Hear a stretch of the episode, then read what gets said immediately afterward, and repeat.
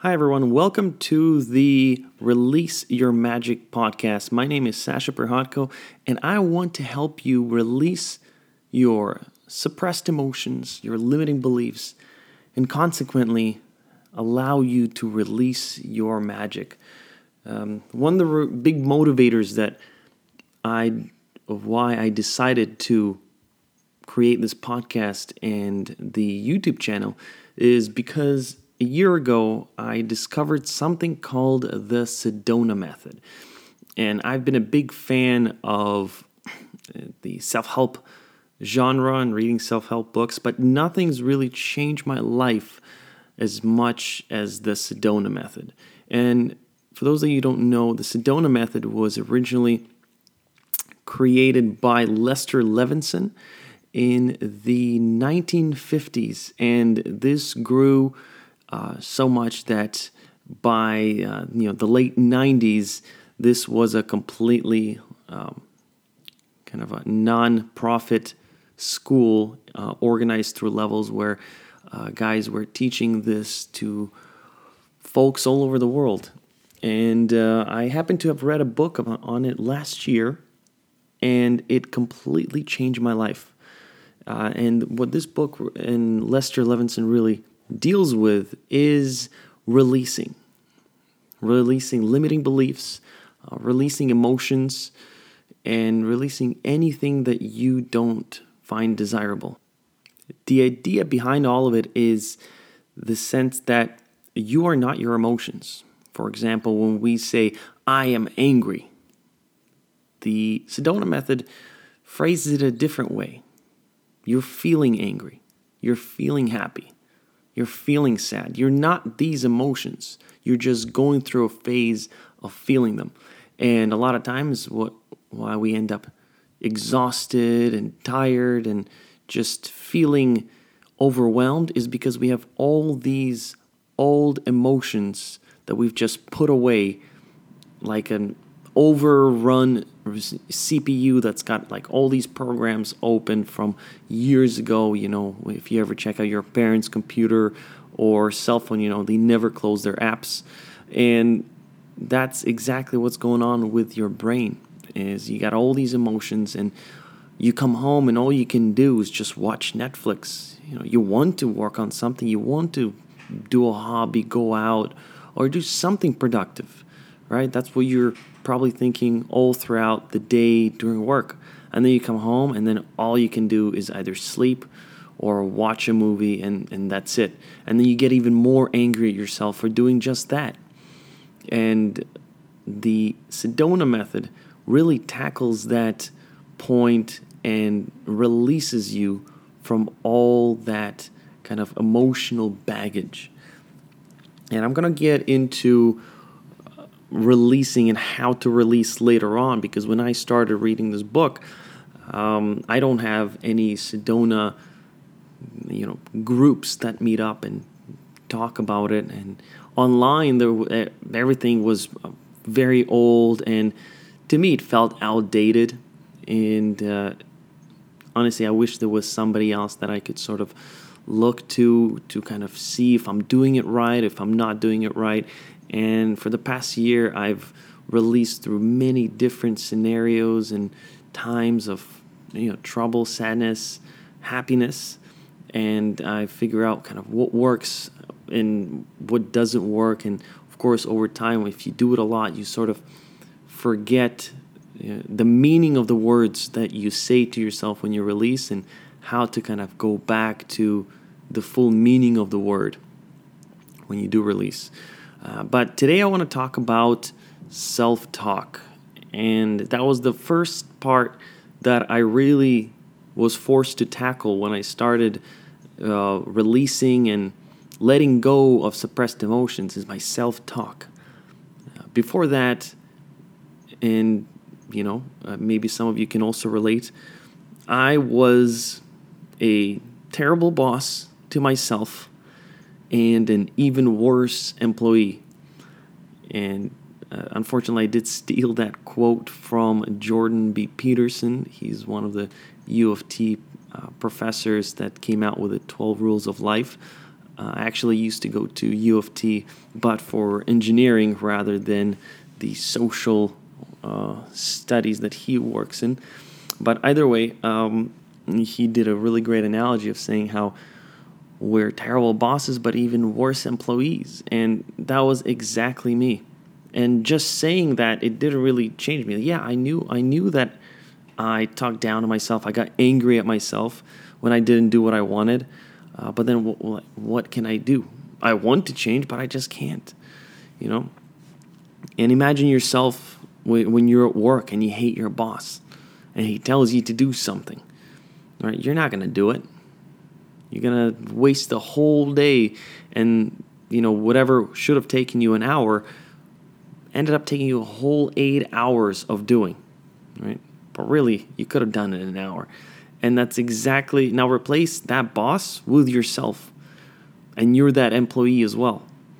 So now it makes sense when, you know, if you have really poor self talk, that when you do come home and the boss you tells to the employee you you know do this do that do this hobby i want you to read i want you to be better yes the intentions might be great and positive but you know, in actuality, the employee side of you, uh, they're not gonna lift a finger. They're just gonna wait and sit and watch and binge watch that Netflix or, or you know, whatever else you do. And the idea behind self-talk is you try try to change and see yourself as your own best friend, as your coworker. You know, before I change my self-talk, I'd, I'd call myself names. I'd be angry at myself, and I'd be like, ah, stupid this, or you know, stupid Sasha. Can't believe, of course, this would happen, etc., etc. And then once I started releasing and letting go of these suppressed emotions, of all this guilt, letting go of this suppressed guilt and suppressed shame, my confidence started to go up, and I actually started to like myself. I started to, you know, to find that self confidence and almost look up to myself. I started to trust myself more. And I started then to see myself, the boss self and the employee self, as two core workers working together.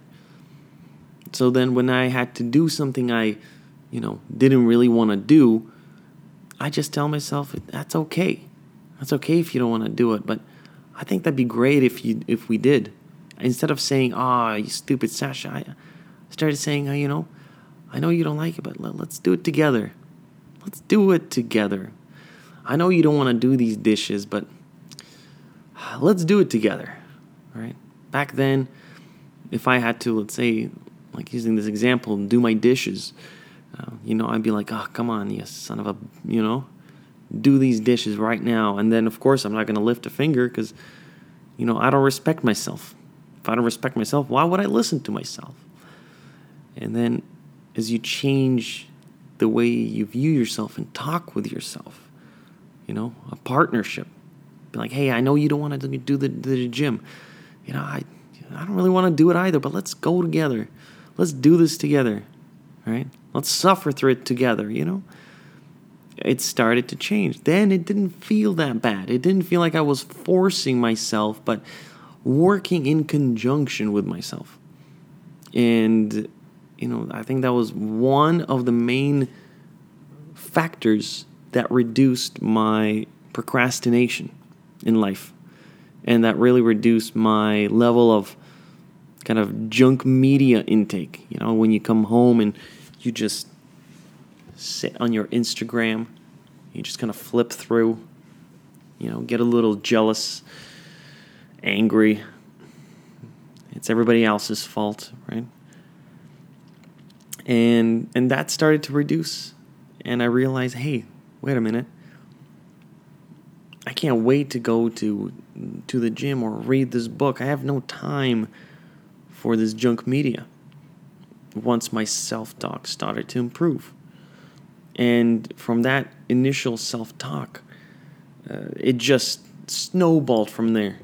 And this is where I want to cover that snowball with starting with the Sedona method. And after I discovered this Sedona method. Uh, after that, it was as if I was on this path of, shall we say, discovery of finding uh, first the Sedona method, uh, and then afterwards I encountered the the secret, and that was just the initial kind of uh, idea of hearing about it that you can manifest. I'm like, okay, what is what is going on here? Because the Sedona method talks similarly about those concepts of manifesting. And then as I kind of discovered the, the, the secret, I read there was a lot other literature on it, such as psychocybernetics. Uh, that also relates to uh, manifesting because it talks about the subconscious and the superconscious brains. And then I read the autobiography of a yogi, and that also really pushes towards the manifesting concept. And then books by Neville Goddard. And he really broke down what sort of everyone's been trying to convey, but of course, in a lot, a lot of words and dragging it on out. But he just put it simply, and the, his system of feeling the wish fulfilled it works incredibly well. And I realized that combining the Sedona method with Neville Goddard's uh, method of feeling the wish fulfilled, your manifestation of your reality becomes so much more intense. And the reason for that is when you use the Sedona method to release your suppressed emotions, you remove all limitation. When you remove all your limit, uh, all your limitation, you're able and you have this extra energy now this extra intense passionate energy that's released. That's why this podcast is called release your magic. You have all this passion that's able to be released like a direct beam laser. And then you can employ neville goddard's technique of feeling the wish fulfilled feeling that desire that napoleon hill talks about from you know, think and grow rich, that desire, you're able to fully concentrate your entire emotional spectrum, that emotional battery, to feeling your wish fulfilled. And that's when magic really starts to happen. That's when you start releasing what's been inside of you, what you were meant to do on this earth. And it slowly started to unravel, and it's still unraveling to me right now. But since I put the two and two together of the Sedona method and Neville Goddard's technique of manifesting, uh, things have really turned uh, spectacularly, you know, in a strange direction where I'm now going back to uh, back into my life where I did manifest things and I can now trace back as to why they were manifested and why certain bad things were manifested. Majority of them were bad, uh, but were manifested because uh, now knowing Sedona method, I had all these negative emotions just filling and filling my fantasies. And of course, uh, if you want to manifest, you need to fill your vision with desire, and desire is that passion and, and how do you fire up your passions with emotion? And you can't fire up your emotion if, you know, 70% of your emotional battery is trying to charge up all your suppressed emotions from when you were young. You can't do that. Hmm? Anyways, uh, guys, thanks for listening, and uh, I'll be coming out with more episodes relating to the Sedona, uh, Sedona method, and then eventually through the Neville Goddard's uh, manifesting methods. And hopefully, this has been helpful.